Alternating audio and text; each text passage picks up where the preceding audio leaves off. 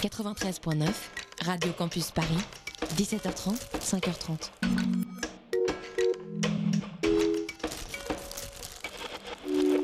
« 19h passées de 50 secondes sur Radio Campus Paris, bienvenue dans la matinale. La matinale de 19h, le magazine de société de Radio Campus Paris. On y parle de sujets sérieux. Il n'y a pas d'édito enflammé sur le communautarisme blanc. De sujets moins sérieux. Ça peut être des bois sculptés à partir de formes naturelles interprétées. De ce qui se passe en Ile-de-France. Je me disais qu'à Paris, on était en avance sur la province. Et de débats pas forcément consensuels. Parlez-nous un peu de cette coupe monstruelle. Tous les jours, du lundi au jeudi, sur le 93.9.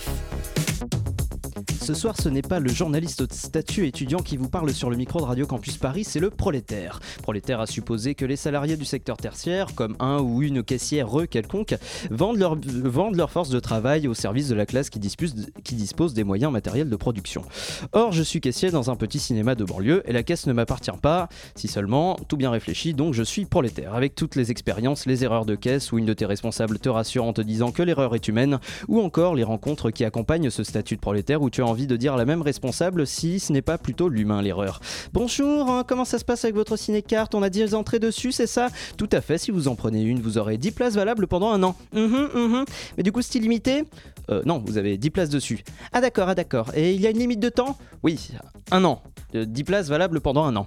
Ah d'accord. Alors oui, la, la, voix de la clientèle est aussi de droite que la ville où je travaille. Elle est dans le Val-de-Marne. Mais surtout, est-ce que vous vous rendez compte que cette même clientèle possède ce genre de conversation complètement sobre? Tellement sobre que je me demande pourquoi on a inventé le langage, tellement sobre où je me demande pourquoi on doit travailler si c'est pour subir ce genre de conversation. Alors pourquoi le langage? Je ne sais pas, mais pourquoi on doit travailler? Le gouvernement Giscard Philippe veut nous donner euh, une réponse, ou plutôt nous l'imposer avec sa réforme des règles de l'assurance chômage qui va en commencer à entrer en vigueur dès demain. Parce que franchement, fallait vraiment être sobre pour voter une loi qui stipule que le chômage reste un bon filet tout en baissant les allocations mensuelles à hauteur des heures de travail qu'on n'a pas pu exercer parce qu'on rentre à peine sur le marché du travail, qu'on est en reconversion professionnelle ou qu'on n'a juste pas le numéro de Bernard Arnault pour se faire pistonner. Parce que pendant ce temps, pour les camarades qui vivaient plus de l'assurance chômage que de leurs intérims divers et avariés avant d'entrer en gueule de bois financière dès demain, une chose est sûre, l'aigreur est humaine. Vous écoutez Radio Campus Paris.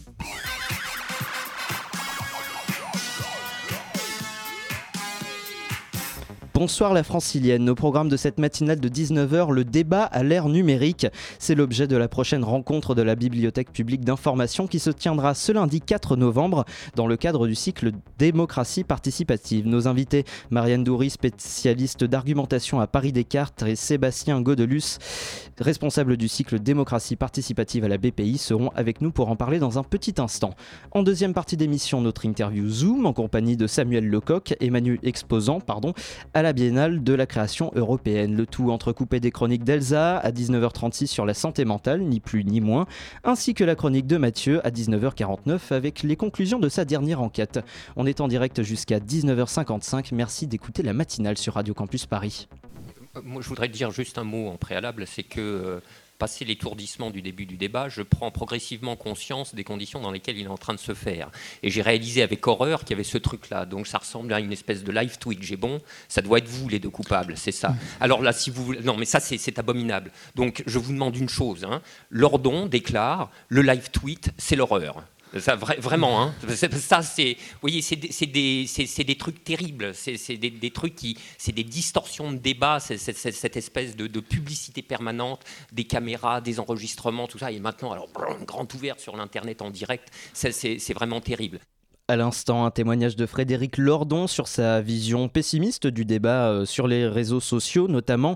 Euh, est-ce que finalement le live tweet c'est vraiment l'horreur? Est-ce que finalement l'ère numérique marque vraiment la fin du débat démocratique? C'est à cette question que nos invités vont proposer une réponse. Marianne Dory, bonsoir. Bonsoir. Vous êtes chargée de cours euh, à Paris Descartes et spécialiste d'argumentation et vous participez ce lundi 4 novembre à la Bibliothèque publique d'information au débat À l'ère numérique peut-on encore débattre? Et euh, ce cycle euh, dont le responsable, Sébastien Godelus, est aussi avec nous. Bonsoir à vous. Bonsoir. À mes côtés pour mener cet entretien, on accueille Daphné de la rédaction de Radio Campus Paris. Salut Daphné. Salut Simon. Qu'est-ce que vous proposez euh, tous les deux à cette vision pessimiste des réseaux sociaux proposée par Frédéric Lordon? Vous avez 4 heures. Il faudra bien tout ça.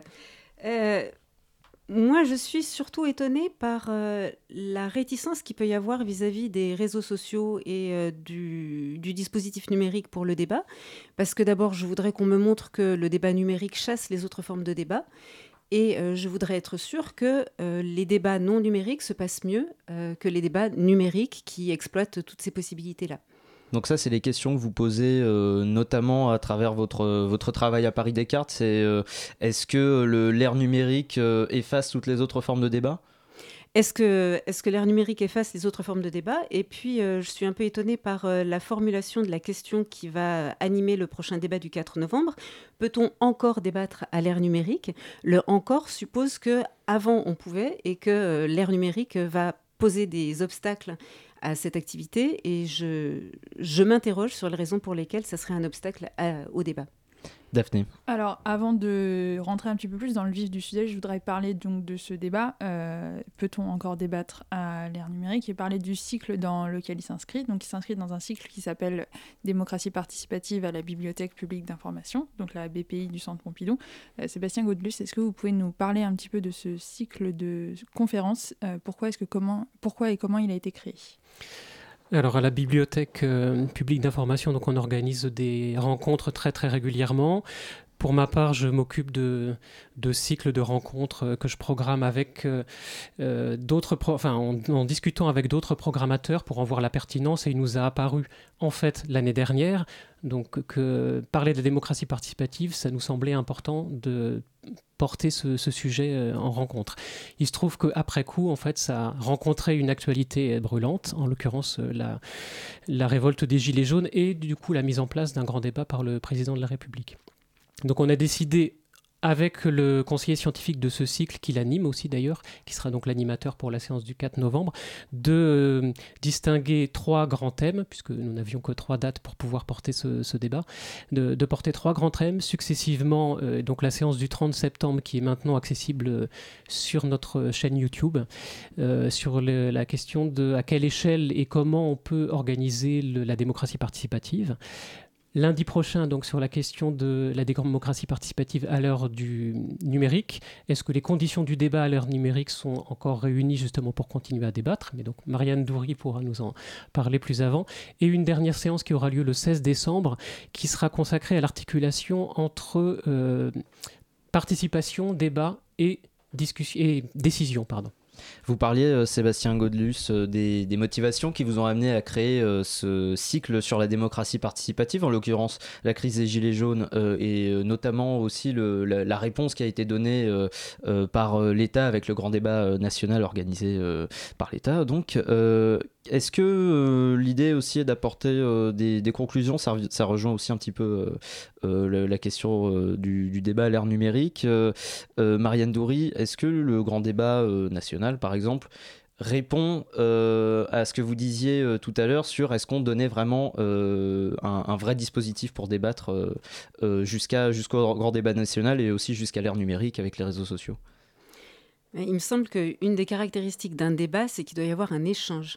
Et un débat n'est pas a priori fait d'une juxtaposition d'interventions séparées les unes des autres. Et je ne suis pas sûre que le grand débat tel qu'il a été conçu ait été autre chose qu'un réceptacle d'interventions isolées les unes des autres, sans véritable dialogue, euh, soit entre les intervenants eux-mêmes, soit par rapport à un, interlocuteur institutionnel dont on attendrait une réponse autre que simplement j'accorde ce que vous me demandez ou je n'accorde pas ce que vous me demandez.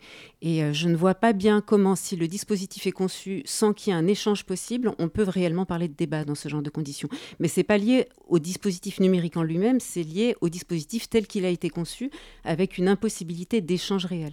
Daphné alors, quand on pense numérique, évidemment, on pense tout de suite réseaux sociaux, on pense notamment à Twitter. Euh, tout à l'heure, euh, Frédéric Lordon nous parlait d'un live tweet. Euh, les réseaux sociaux ont un rôle aujourd'hui dans le débat politique? quel est ce rôle selon vous? Et est-ce que c'est un rôle qui permet l'expression du plus grand nombre? Ou est-ce que c'est au contraire un rôle de réduction du débat politique? Question un petit peu vague. Non, mais la question, la question c'est l'appropriation du dispositif numérique, que ce soit les tweets ou d'autres euh, d'autres dispositifs, par les usagers. Et euh, si effectivement il y a des contraintes qui sont posées par les dispositifs, par exemple les tweets, des contraintes de longueur, etc., il peut y avoir différentes formes d'appropriation de ces dispositifs-là qui permettent aux gens euh, de pouvoir argumenter sur plusieurs tweets, de pouvoir réagir les uns aux autres, etc. Ce qui fait que le dispositif en lui-même n'est pas incroyablement contraignant et il y a moyen de le contourner ou de se l'approprier pour arriver à faire des choses intéressantes. Et ça donne aussi euh, une voix euh, à des personnes qui étaient potentiellement exclues euh, des débats démocratiques dans, des, dans ce qu'on peut appeler des médias classiques encore. Aujourd'hui, c'est beaucoup d'éditorialistes qui débattent. L'avantage des réseaux sociaux, c'est aussi que n'importe qui, entre guillemets, peut, peut proposer une réponse à une problématique sociale, actuelle, politique. Il me semble que de toute évidence, certains intervenants ont plus de poids que d'autres et vont avoir un, écho, leurs interventions dans les réseaux sociaux vont avoir un écho qui est supérieur à d'autres. Mais il me semble assez incontestable que les filtres sont beaucoup, beaucoup moins importants et le prix d'accès à la parole est euh, beaucoup plus faible euh, quand on passe par les réseaux sociaux. Mais quelles sont les, personnes que vous citez qui peuvent euh, être un petit peu au-dessus des autres en termes d'argumentation et de, et de place dans les débats sur les réseaux sociaux notamment?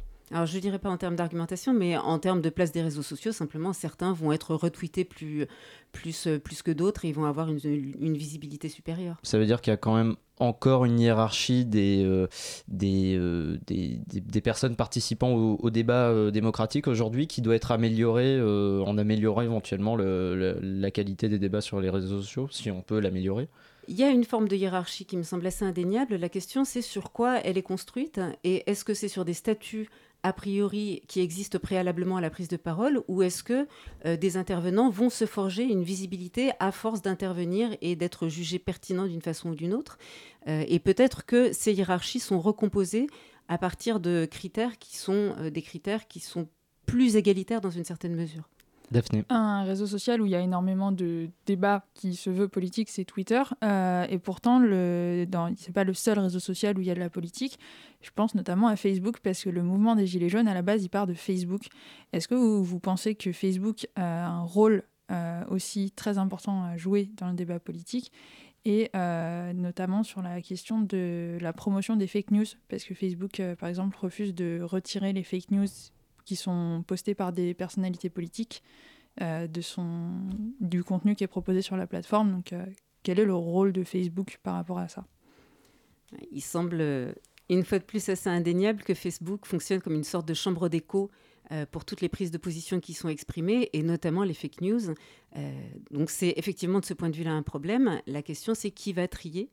Et il s'agirait d'éduquer à l'utilisation des réseaux sociaux et euh, de développer l'esprit critique, à supposer qu'il y ait une, une, procédure qui permette justement de travailler ça. Parce qu'on a vu Alexandria Ocasio-Cortez, donc euh, qui est une, euh, une élue américaine qui interrogeait Mark, Zuckerberg, donc le patron de Facebook, au Congrès, et qui lui disait qu'il avait notamment embauché quelqu'un qui était connu pour être très présent dans les réseaux de suprématie blanche et promouvoir des fake news qui ont pour but de promouvoir la suprématie blanche. Et Mark, Zuckerberg,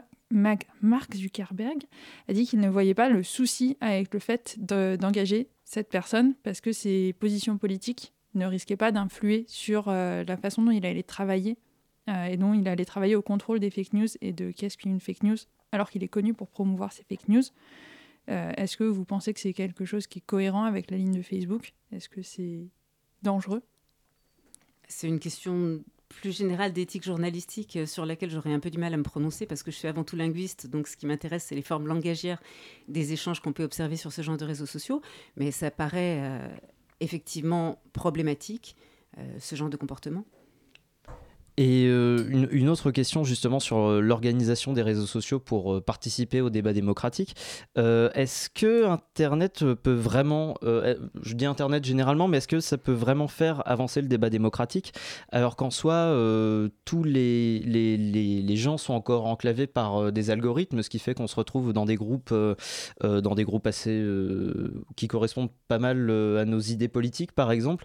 on, parlait, on parlait à l'instant des fake news, on parle énormément des fake news, on parle énormément par exemple des groupuscules d'extrême droite sur les réseaux sociaux. personnellement, euh, peut-être euh, d'autres qui pourraient nous écouter, euh, sont dans des milieux, on va dire, de gauchistes, et n'ont pas vraiment écho de, de, ces, de, ces, de ces fake news et de ces, de ces groupes qui existent pourtant. Donc est-ce qu'on peut vraiment avoir un échange alors qu'on est tous clivés encore, en quelque sorte, par des, par des algorithmes?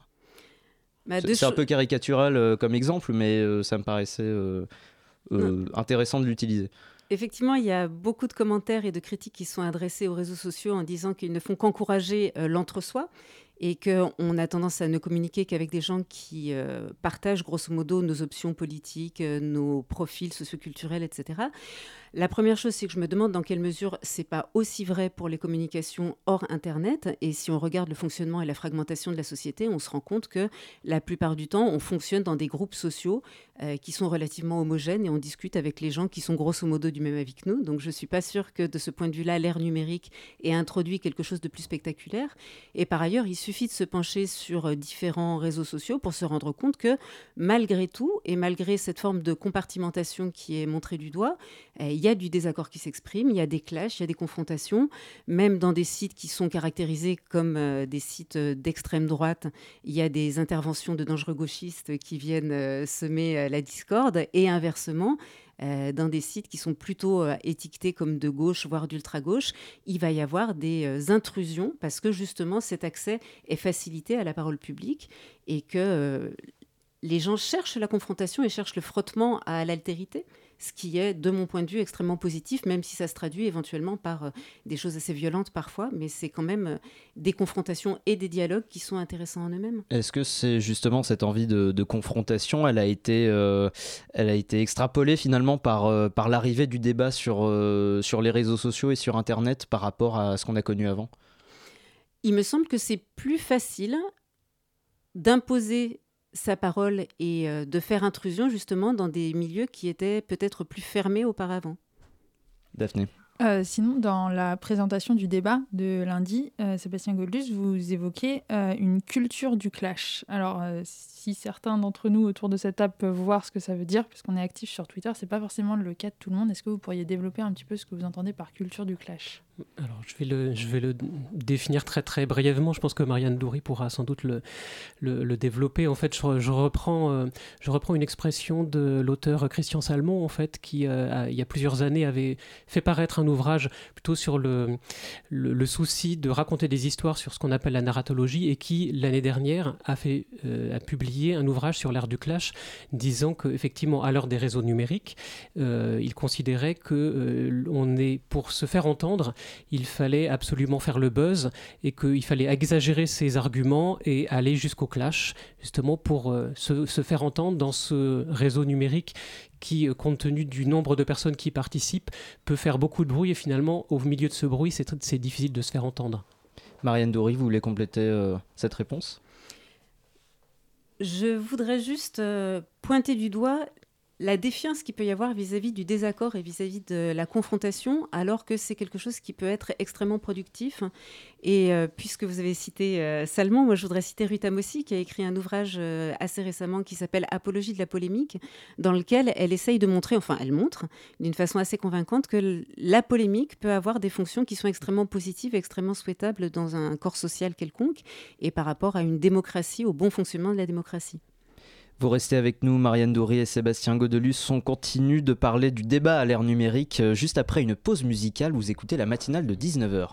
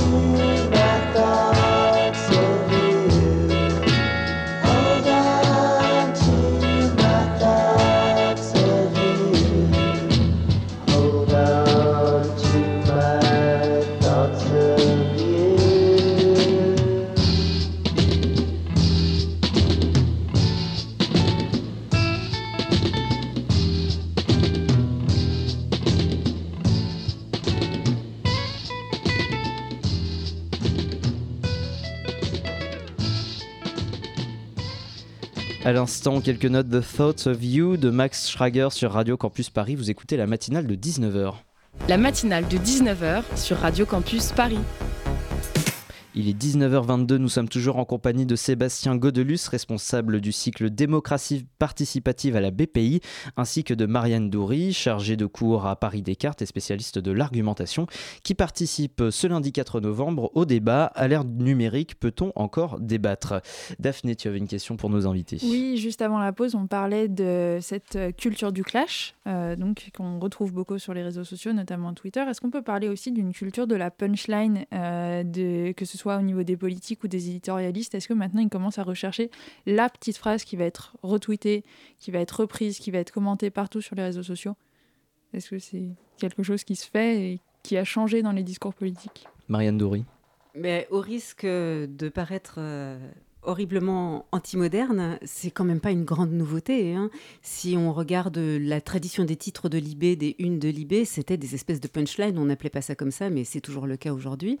Euh, ce qui est sûr, c'est que des dispositifs comme Twitter, avec euh, la grande, grande limitation euh, des signes autorisés, encouragent effectivement des punchlines, mais franchement, tout ce que je peux vous dire, c'est que c'est un vrai régal quand on travaille dessus et quand on cherche à les analyser, parce que ça amène ça incite vraiment les intervenants à beaucoup, beaucoup de, de, rapidité, à beaucoup de concision et euh, à chercher des choses, à dire des choses de façon très, très percutante, mais ça peut être extrêmement intéressant et on peut dire des choses complexes d'une façon percutante aussi. Est-ce que justement dans votre travail d'analyse de l'argumentation, euh, est-ce que à côté, en plus finalement de, ce travail d'analyse, vous proposez euh, une façon peut-être de, de, dépasser aussi la question de la punchline euh, à partir du principe, enfin si vous partez du principe, et ce sera une autre question, est-ce que le, la punchline fait vraiment avancer le débat, que ce soit aujourd'hui sur le numérique ou il y a encore quelques années sur les couvertures de Libération? Les punchlines, font penser, font réfléchir, euh, donnent des idées, surprennent. Donc de ce point de vue-là, elles sont assez stimulantes. Évidemment, si on s'en tient à ça, on ne va pas aller bien loin parce qu'il est nécessaire de développer et de construire euh, les argumentations, mais euh, ça peut être des points de départ de la réflexion qui sont intéressants. les éditorialistes sont quand même très très présents dans le débat politique, notamment sur les chaînes d'infos en continu, et il y en a certains qui ont été accusés de créer volontairement des controverses dans le but d'être visibles et dans le but euh, de, gagner de l'audience. Euh, est-ce que euh, c'est quelque chose qui se fait vraiment selon vous Et est-ce que c'est un frein au débat politique ou est-ce qu'au contraire ça crée des débats politiques, cette course à, l'audience? C'est encore une fois une question d'éthique journalistique et ça me paraît extrêmement discutable, mais incontestable, ce genre de pratique. donc de chercher l'audience et d'essayer de faire le buzz, effectivement. Euh, ceci dit, une fois encore, est-ce que ça dénature le débat politique? Je ne sais pas à quoi il ressemblerait s'il n'y avait pas ça. Donc euh, à quoi ça se substitue? Je ne sais pas. Ça se substitue aussi à des formes de débat qui étaient un peu compassées euh, et dont on ne peut que se réjouir qu'elles bougent un petit peu plus.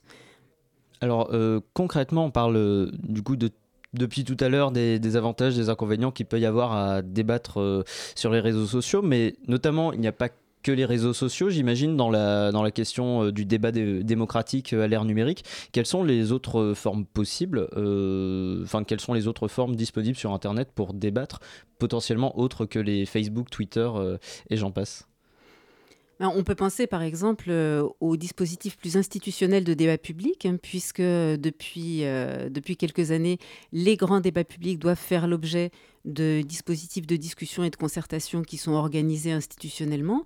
Et très souvent, les dispositifs qui sont mis en œuvre ont au moins une partie euh, de dispositifs en ligne euh, qui ne passent pas par les réseaux sociaux, mais par des sites qui sont dédiés et euh, pour lesquels il peut y avoir une grande ouverture et un grand appel à s'exprimer assez largement sur des questions qui sont des questions centrales dans l'organisation de la vie publique. Et comment euh, cet appel se, déroule euh, finalement euh, sur, alors j'allais dire sur papier, mais sur, du coup sur Internet Comment ça se passe les, citoyens et citoyennes qui ont, qui ont écho de, de, ce débat et sur lesquels ils sont appelés à donner un point de vue? Est-ce qu'ils est-ce doivent juste donner un argument? Est-ce qu'ils peuvent se répondre? Comment ça se, comment ça se déroule concrètement? Concrètement, il y a des grandes campagnes de communication qui sont lancées à chaque fois pour annoncer euh, qu'un débat public va être ouvert et euh, pour inviter les citoyens à s'exprimer sur différents, euh, sur différents sites hein, qui sont dédiés à ça. le problème, c'est que c'est assez facile de susciter des prises de parole sur des grands sujets. C'est beaucoup plus difficile de les traiter. Euh, et en fait, très souvent, les organisateurs des débats publics se retrouvent avec des masses de données langagières, avec beaucoup, beaucoup de gens qui ont pris la parole, dont ils savent pas trop quoi faire. Euh, donc, ils essayent d'inventer des dispositifs qui pré-traitent d'une certaine façon les prises de parole, en invitant euh, les gens qui vont participer à se situer pour ou contre, à donner des arguments qui caractérisent eux-mêmes comme des arguments en faveur d'une position ou en défaveur d'une autre. Et c'est des contraintes qui sont en fait pas très adaptées euh, à l'expression spontanée des positions, parce que très naturellement, quand on prend position sur un sujet, on va avoir du pour, du contre sur une question donnée et nous demander de dire tout ce qui est pour ou tout ce qui est contre et d'avoir des messages qui soient pas trop hybrides d'un point de vue euh, de l'orientation argumentative, c'est une contrainte qui est assez, euh, assez peu naturelle par rapport à la façon qu'ont les gens de s'exprimer. Donc on essaye pour des commodités de traitement ultérieurs euh, de discipliner la façon dont les gens vont s'exprimer, euh, mais ça correspond assez peu à ce qui permettrait une expression plus spontanée et plus riche des positions. Quand on écoute euh, un petit peu ce, que vous décrivez, le traitement, ça, paraît un traitement très statistique. et donc, du coup, ça retire complètement la nuance que les gens pourraient avoir. Est-ce que vous pensez qu'il y, a y a une possibilité d'un développement qui sera moins statistique, moins euh, désincarné et plus nuancé Est-ce qu'il y a une possibilité de débat qui soit plus humain et plus politique en soi sur Internet dans le futur? Mais les grandes difficultés du traitement de ces masses de données, c'est que l'argumentation, c'est quelque chose qui passe pas uniquement par les mots, mais qui passe par des séquences qui sont plus longues. Euh, par définition, un argument, c'est au moins une proposition qui est mise en relation avec une autre proposition. Donc si on fragmente tout ça pour juste compter les mots et les co-occurrences, on va pas attraper réellement la cohérence argumentative des différentes positions. Et par ailleurs, un traitement statistique ne permet pas non plus de rendre compte des dynamiques d'échange et ne permet pas de rendre compte du fait que une position va être contrée d'une certaine façon par d'autres intervenants, va être discutée selon des modalités dynamiques particulières.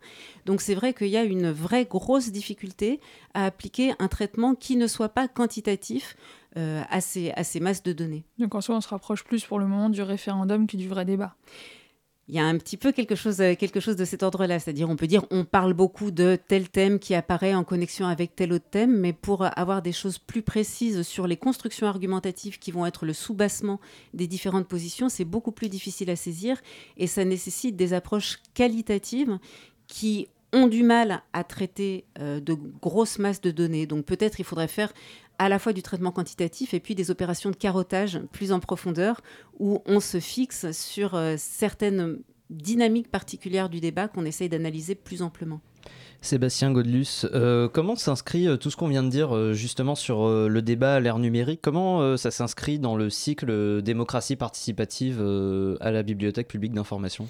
Là, je pense que la rencontre et ce que vient de les, tous les propos que, qu'a pu défendre Marianne Doury justement euh, illustre bien l'intérêt de, la rencontre de lundi. C'était justement de montrer en, euh, est-ce que les conditions vraiment du débat sont, possibles? Comment elles sont possibles?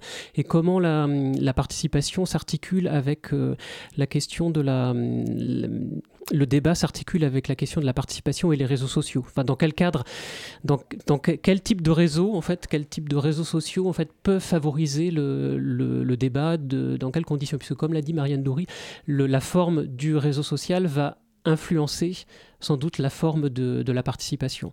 Et euh, comme vous l'avez dit d'ailleurs en termes de traitement, et ça rejoint un peu ce qui a été dit à la rencontre du 30 septembre, euh, où il a été question du grand débat, la, grande question c'est de savoir comment on traite cette euh, masse de données, la partie qualitative, si on veut effectivement essayer de s'extraire d'une partie purement quantitative, et à partir de cette masse de données, comment la traiter, et à partir de ça, en fait, comment on peut prendre une décision, et surtout qui la prend.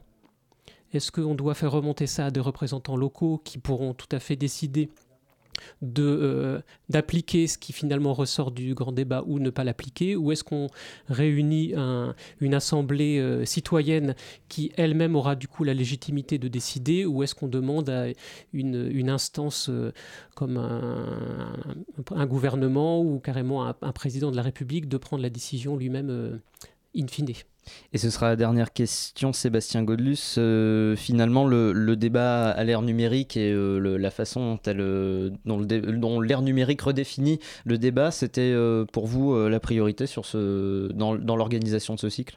C'était pas forcément la priorité, en tout cas c'est une c'est un sujet qui a paru euh, évident à Loïc Blondiot, le, conseiller scientifique, quand on en a discuté, et en tout cas c'est une étape dans l'ensemble du cycle qui semble vraiment importante entre euh, comment, à quel niveau on participe, euh, concrètement, localement, nationalement, comment on peut débattre, quelle que soit la forme de l'assemblée dans laquelle on se situe, qu'elle soit dire matérielle ou qu'elle soit numérique, et puis à la fin, en fait, comment on, comment on décide pour voir en fait toutes les étapes euh, que peut prendre et toutes les formes que peut prendre la démocratie participative.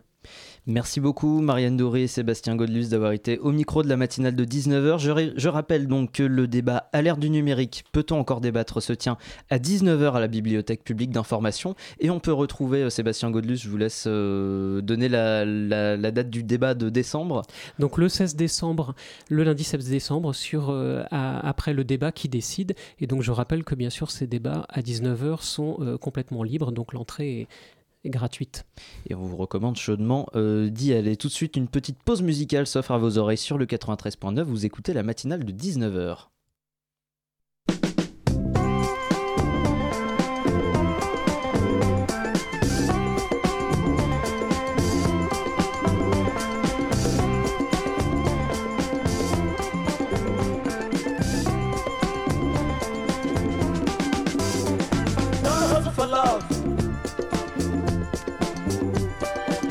for love. Gonna come to you. Don't hustle for love. Don't hustle for love. Cause it's gonna come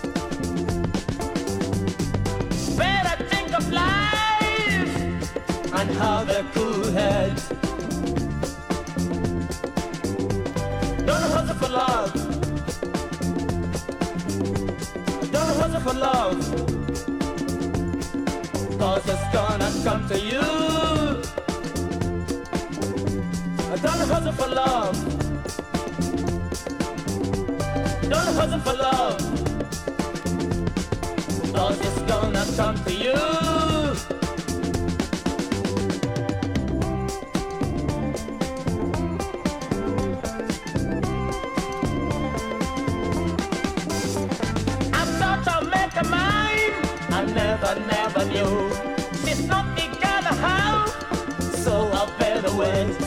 And natural love is the love that people talk about. That mess that keep waiting, to give in for the love. So don't hustle for love. Don't hustle for love. Cause it's gonna come to you. Don't hustle for love. answer for love. Cause it's gonna come to you. So you better wait.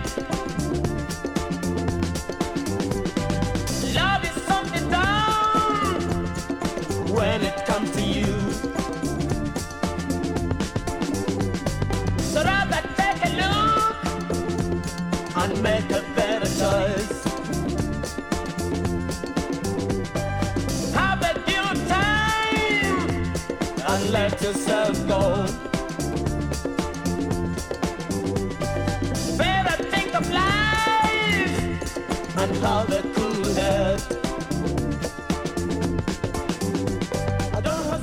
Quelques notes de Don't Hustle for Love de The Apostles sur Radio Campus Paris. Il est 19h37 et j'essaie de parler anglais, et ça se passera bien pour l'instant.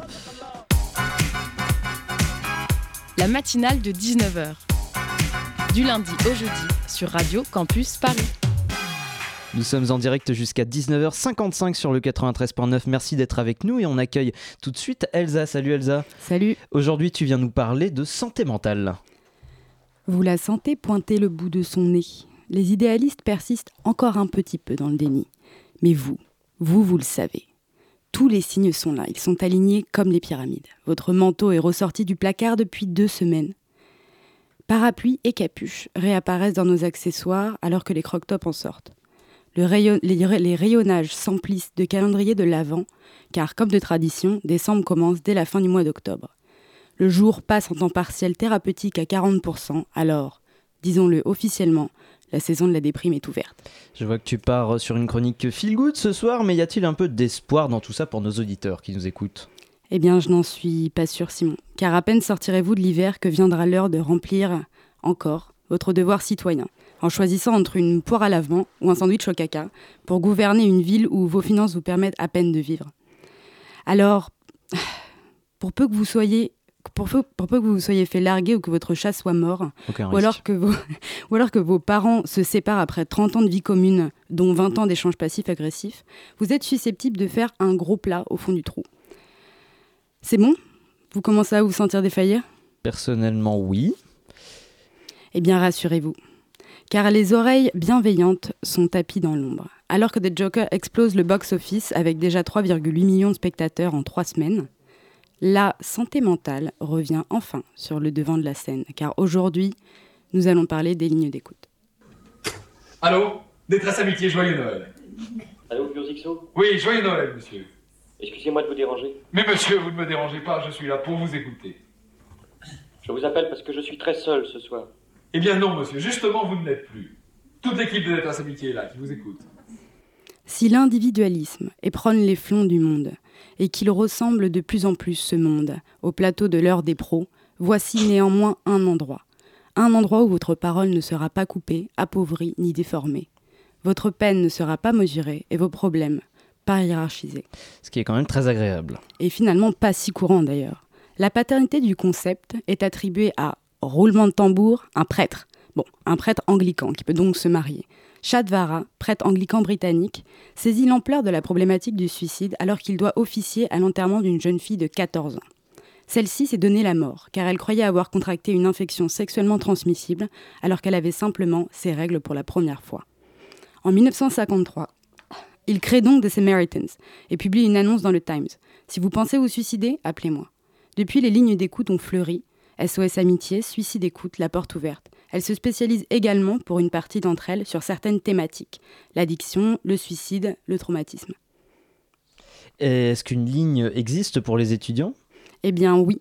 Depuis 2016, Patrick Skehan, alors étudiant irlandais faisant ses études en France, est frappé par le manque de structures qui sont dédiées à la santé mentale des étudiants. Il décide donc d'importer le concept de Nightline anglo-saxonne et crée Nightline Paris, avec une branche francophone et une anglophone. Anonyme, confidentiel, non directive et sans jugement, ce service d'écoute actif propose à qui en ressent le besoin de parler. Vous pouvez appeler ou chatter avec un bénévole étudiant formé pour vous écouter. Est-ce que tu l'as essayé toi? Eh bien oui, j'ai utilisé le chat et je dois reconnaître que bien que mes problèmes ne se soient pas envolés au bout de deux heures de discussion, ils pesaient toutefois un peu moins lourd sur mes épaules après. Nightline recrute des bénévoles en permanence pour répondre à la demande exponentielle. Donc n'hésitez pas, bénévole ou appelant, ce service vous est dédié. Merci Elsa pour cette chronique. À votre service. Et on salue le déprimé ou la déprimée que vous croisez tous les matins devant votre miroir. Vous écoutez Radio Campus Paris. Euh, nous proposons euh, une programmation qui se veut euh, décloisonnante. On a toujours un escape game, on a un jeu de plateau, de stratégie. Plusieurs groupes de musique. Il y a aussi du fantastique. Avec des artistes internationaux. Un lieu d'échange, de rencontre avec de la réflexion. Participative et interdisciplinaire. Voilà, et il y aura plein d'autres surprises. Le Zoom dans la matinale de 19h. Vous l'aurez compris, c'est l'heure de l'interview Zoom sur Radio Campus Paris et il est l'heure de parler d'art contemporain et de jeunes artistes. J'accueille Mathieu en studio pour venir interviewer notre invité. Salut Mathieu. Salut. Alors ce soir, le Zoom est consacré à la Biennale de la jeune création européenne, actuellement présentée à Montrouge. Et pour en parler avec nous, nous recevons Samuel Lecoq. Bonsoir Samuel Lecoq, merci d'avoir accepté notre invitation. Bonsoir, avec plaisir. Vous êtes artiste vidéaste et plasticien. Euh, alors, est-ce que vous pouvez nous décrire la Biennale de la jeune création européenne, mais du point de vue de, l'artiste, d'un artiste euh, qui expose du coup? Euh, bah, de mon point de vue, c'est 53 autres artistes qu'on découvre quasiment du jour au lendemain dans un accrochage immense d'une très grande salle. c'est une équipe de commissaires et aux arts plastiques de Montrouge attentifs quand même à, nos besoins et euh, à l'endroit euh, l'endroit de, de, de, nos œuvres. Euh, de, voilà, de, mon point de vue, c'est une opportunité assez forte et exceptionnelle. Et justement, vous parlez d'opportunité. Alors, quel est vraiment l'intérêt pour un, pour un artiste comme vous de, pouvoir exposer du coup à cette biennale de la jeune création européenne? Bah, probablement, premièrement, d'exposer tout court pour un artiste, c'est quand même un peu indispensable, sinon on n'est pas grand-chose. Euh, et d'exposer, d'autant plus dans le cadre d'une biennale, euh, ce qui rend ça palpitant, c'est que, euh, enfin excitant en tout cas, c'est que ça voyage ensuite beaucoup. là, en l'occurrence, je crois qu'elle elle va dans, sept pays différents sur les deux prochaines années, donc c'est aussi l'opportunité de se déplacer, de rencontrer des gens ailleurs, des nouveaux, de nouvelles situations, des nouveaux accrochages, donc plein de points de contact, de rencontres. Et justement, est-ce que vous considérez que cette, euh, cette biennale est nécessaire pour des jeunes artistes qui sont peut-être traditionnellement un peu écartés des grandes manifestations de, de ce genre?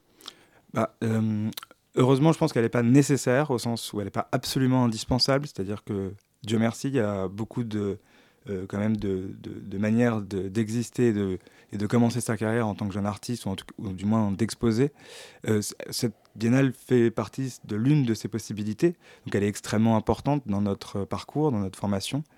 Euh, voilà, elle arrive aussi après un autre euh, tremplin qui était le Salon de Montrouge, pour nous euh, qui représentons la sélection française, qui lui est par définition aussi comment dire, un, des, un, tremplin très présent dans la scène artistique française pour les jeunes artistes. Est-ce que cette biennale, du coup, a vocation d'être une sorte de passerelle pour pour, euh, pour privilégier et pour faire en sorte que vous puissiez intégrer le réseau institutionnel et, marchand de l'art contemporain. Donc j'entends par là euh, les, centres culturels, les, musées, les galeries. Est-ce que vous, c'est votre objectif en tant qu'artiste, du coup, d'utiliser ce, moyen-là? Euh, bah, Premièrement, je pense qu'une fois de plus, c'est d'exposer, donc montrer le travail qu'on a réalisé, sinon il n'existe pas. Donc ça, c'est l'objectif numéro un. C'est pour ça qu'on expose, je pense, euh, euh, dans cet objectif qu'on produit des œuvres d'art aussi. Euh, ce qui se passe autour, on a peu de pouvoir dessus. ce qu'on peut réussir à, espérer, c'est que ça nous offre une visibilité, une diffusion auprès des publics les plus larges possibles, qu'ils soient spécialisés, institutionnels, le marché. Voilà, des, je pense que c'est des mécanismes complexes qui, bien qu'ils nous accompagnent, sont très, très distant aussi de nos objectifs à proprement parler. Et au niveau des, artistes, euh, quelle est la nature des, échanges entre les artistes euh, qui exposent? Est-ce qu'il y, a, est y a une concurrence acharnée ou au contraire il y a une forme de bienveillance, des, de, réels échanges? Euh, dans, de toutes mes expériences jusqu'à présent, en tout cas, qui ne sont pas non plus nombreuses ou infinies, mais évidemment que c'est le soutien, que c'est quand même une espèce de camaraderie. Euh, c'est des parcours qui sont des parcours difficiles, euh, solitaires. Le lieu de l'exposition est euh, plutôt l'occasion de la discussion. Et la, concurrence, voilà, on, l'évite, je pense, le plus possible, puisque de toute façon, on est dans des rapports de compétition malgré nous. Mmh. les places sont, peu nombreuses, donc on se retrouve à, sans le vouloir, prendre celle d'un autre. Et c'est sans doute un, lieu privilégié du coup de, rencontres, donc professionnelles et artistiques. Est-ce que est-ce qu'il y aurait d'éventuelles collaborations artistiques peut-être qui pourraient qui pourraient naître entre des artistes qui exposent à la Biennale, du coup, euh, à l'issue de, cette, de cet événement euh, oui, oui, bah, collaboration, je ne sais pas, en tout cas des rencontres amicales, découvertes d'ateliers respectifs. voilà. Dans la sélection française, on se connaissait déjà un tout petit peu entre nous, donc c'était l'opportunité de découvrir les autres. voilà. Après, le, temps, est, le temps est, restreint, même si l'exposition a duré longtemps. le vernissage, les moments dans lesquels on est dans une, une espèce d'esprit de communauté, disons, sont très courts et très brefs. Bref, pardon. Donc euh, voilà, on, va essayer de, voir où ça peut euh, mener quand on se retrouvera dans les prochaines occurrences de cette biennale. Et vous, en, en particulier, quel, quel type d'œuvre vous, vous exposez du coup euh, à, cette, à, cette, biennale? Euh, J'expose là-bas une, une, une, œuvre vidéo euh, sur deux écrans, une œuvre installative, euh, donc deux vidéos les unes à côté des autres qui sont synchronisées ensemble, euh, qui montrent quatre portraits de personnages. donc c'est une vidéo fictionnelle. Voilà. D'accord. Et vous, vous, trouvez que le public est réceptif à ça? C'est une première peut-être pour vous? Vous êtes, vous êtes un, un, jeune artiste, vous avez déjà exposé auparavant? Oui, oui, j'ai déjà exposé auparavant, euh, un petit peu. Euh, c'est très compliqué, c'est une, question, euh, c'est une question complexe de savoir si le public est réceptif. un public. Quand, quand il sort, il sourit ou il, il pleure plus? Bah, Alors j'espère en tout cas qu'il pleure pas. Pourquoi pas sourire Oui, oui, bien sûr. Mais je, je voilà, c'est la question. Euh, j'ai des retours euh, divers, critiques, positifs, euh, qui sont dans tous les cas toujours une espèce de manière d'avancer aussi dans cette pratique. Et du coup, en termes de retour sur expérience, d'un point de vue purement artistique, artistique justement, qu'est-ce que vous diriez, vous, à un jeune artiste qui souhaite proposer sa candidature, du coup, pour participer à une, à une prochaine édition de, de, de cette biennale? Bah, La biennale, dans son fonctionnement, ne fonctionne pas directement par des appels à candidature, elle fonctionne par une espèce de succession de présélection, puis de sélection puis d'exposition au Salon de Montrouge, puis de sélection avec des prix. donc il y a une, espèce de, succession d'étapes comme ça. Euh, dans, enfin voilà, on, le fait tous et on continue à le faire, c'est de, tenter nos chances. Euh, euh, parce qu'il y a aussi quelque chose, voilà, il y a aussi, comment dire, une, espèce d'élection subjective qui se fait dans les, à travers ces concours, qui sont des jurys qui changent à chaque fois. Donc, il faut continuer d'essayer. Évidemment, c'est des, des, je pense en tout cas que c'est des tremplins euh, important, pas nécessaire, important. Bien sûr. Et si on regarde du coup vers l'avenir, justement, euh, quelles sont les prochaines étapes euh, déjà pour vous en tant qu'artiste et puis même pour les autres artistes peut-être qui, qui, participent à, à, cette, à, cette, manifestation Mais déjà, à commencer, pour, pour, vous, quelle est, quelle, est, la suite? Pour les autres, vraiment, je ne pourrais pas du tout me prononcer. quant à moi, là, j'ai rejoint en début de cette année un postmaster à Tourcoing qui s'appelle Le Frénois, qui est spécialisé dans euh, le film, la vidéo, l'installation, les nouveaux médias, et qui dure donc deux ans et qui chaque année nous permet, euh, nous étudiants, de, produire une œuvre financée en, grande partie par l'école. Et je parle peut-être à votre place, mais vous pouvez affirmer aujourd'hui qu'en tout cas cette, biennale et donc cette expérience, votre participation à la biennale euh, vous, a, clairement servi euh, sur le plan des rencontres peut-être et peut-être sur le plan professionnel pour plus tard Tout à fait, et comme, voilà, comme je l'ai déjà dit, c'est euh, toujours une occasion euh, importante pour un artiste d'exposer.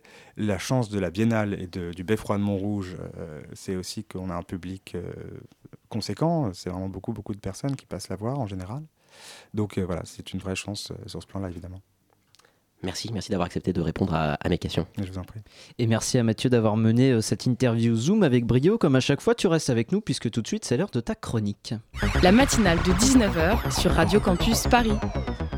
Il est 19h50, c'est bientôt la fin de la matinale de 19h, et comme je disais euh, il y a à peine 10 secondes, hein, c'est quand même le, le, temps passe extrêmement vite, Mathieu, tu restes avec nous puisque c'est l'heure de ta chronique, tu as mené une enquête passionnante à l'approche de Noël. Effectivement, alors là, il n'est plus du tout question d'art contemporain, mais chers auditeurs, ce soir, je vais vous parler d'un sujet d'actualité. Il s'agit de Noël. Alors je vous vois venir, vous vous dites, il a perdu les pédales Mathieu, il est tombé de son lit et il arrive un peu tôt avec son Noël, mais non. Non, parce que mon sujet est plus précisément consacré au calendrier de l'Avent. Et là, tout de suite, on est en plein dans l'actu. Oui, parce que comme moi, vous les avez vus trôner en tête de gondole dans les magasins, et comme moi, vous vous êtes fait, vous êtes fait cette réflexion, putain, déjà les calendriers de l'Avent, mais ils les sortent de plus en plus tôt, wesh. Le, le wesh témoigne d'ailleurs de votre stupeur. Alors, pour lever le voile sur ce sujet qui à cet instant ne me paraissait encore être qu'un énième marronnier journalistique, je décide de mener l'enquête. Vieux réflexe de journaliste, je commence par contacter le service communication d'une enseigne de grande distribution. Euh, vous savez, celle qui commence par mot et qui finit par prix, et puis il y a le mot pour dire non en anglais entre les deux, bref, vous avez compris. Et euh, du coup, un responsable communication du groupe, fort sympathique soit dit en passant, prend mes questions et m'a su revenir vers moi sous quelques jours. Malheureusement, la réponse n'arrivera jamais. Et plutôt que de me résoudre à l'idée que la com de mots prix n'a pas eu le temps de traiter ma demande, ben je préfère me convaincre que je suis en train de me frotter à un sujet sensible. C'est donc le moment pivot de cette histoire. Ce que j'imaginais être un vulgaire euh, sujet sur un marronnier est en train de se muer en une véritable enquête de fond. C'est du journalisme total. Et c'est à peu près à ce moment-là qu'Élise Lucet s'est emparée de mon corps. Je n'ai alors, alors, plus qu'une idée en tête, investiguer et découvrir la vérité cachée derrière ces satanés calendriers de l'Avent. Mot hum, prix n'a pas voulu répondre à mes questions, Qu'à cela ne tienne, j'irai chercher les chiffres sur le business des calendriers de l'Avent moi-même, quitte à les inventer, bref, du vrai journalisme, je vous dis. Ok Mathieu, on comprend ta détermination, et du coup, quels sont les chiffres que tu as trouvés sur le business des calendriers de l'Avent 11,6 millions. c'est le nombre de calendriers de l'Avent chocolatés vendus en France rien qu'en 2017 selon le cabinet IRI. Et cela représente un chiffre d'affaires de 64,5 millions d'euros, c'est colossal. Des chiffres impressionnants alors même que les marques ont très peu de temps pour vendre leur calendrier, n'est-ce pas? Effectivement, le marché des calendriers de l'Avent est éphémère. Les marques n'ont que quelques semaines pour écouler leur stock puisque les ventes commencent fin octobre, donc maintenant, avant de s'effondrer euh, logiquement début décembre lorsque les premières cases des calendriers sont ouvertes. Et du coup Mathieu, comment font les marques pour booster leurs ventes? Elles diversifient leur offre. Euh, résultat, ces dernières années, le traditionnel calendrier au chocolat se fait ragardiser par ses nouveaux compagnons, les calendriers de l'Avent version bière, maquillage, Lego ou encore fromage. Notons aussi que ces calendriers de l'Avent sont de redoutables outils marketing car les marques les utilisent pour faire connaître leur gamme et ainsi séduire de nouveaux consommateurs. Par exemple, comme le soulignaient nos confrères du Point, un enfant qui a reçu le calendrier Playmobil Police pourrait avoir envie qu'on lui achète ensuite le commissariat qui va avec. Ferrero confirmait d'ailleurs euh, cette stratégie, toujours à nos confrères du Point, en affirmant que les calendriers permettent aux consommateurs de découvrir les différentes recettes Kinder. Ce même Ferrero qui est leader sur le marché en affichant des ventes en constante progression, grâce donc à ces fameux calendriers Kinder. Soyez donc rassurés, le business du calendrier va de l'avant. Euh, Vous l'avez, le business du calendrier va de l'avant. Alors, pour information, il vous reste à patienter encore 31 petits jours avant d'ouvrir la dernière case de votre calendrier c'est tout pour moi. Merci Mathieu pour ce décompte ainsi que pour cette enquête digne des meilleurs numéros de Cache Investigation. Avec plaisir. La matinale de 19h c'est terminé pour aujourd'hui. Merci beaucoup à Daphné pour la co-interview. Merci à Mathieu pour son zoom ainsi que pour sa chronique. Merci aussi à Elsa pour sa chronique bien à elle, Swan à la réalisation et Jules à la coordination de cette émission. On revient lundi même heure et d'ici là en podcast sur radiocampusparis.org ou sur notre page Facebook la matinale de 19h. Tout de suite Itzal sur Radio Campus Paris, ce sera juste avant de retrouver une heure avant la fin du monde. Salut Guillaume Bonjour Effectivement, dans quelques minutes, on se retrouve pour parler euh, cimetière, mort et environnement, pour une heure avant la fin du monde. Eh bien, euh, on va écouter ça avec grand intérêt. Bonne soirée sur le 93.9, cordialement.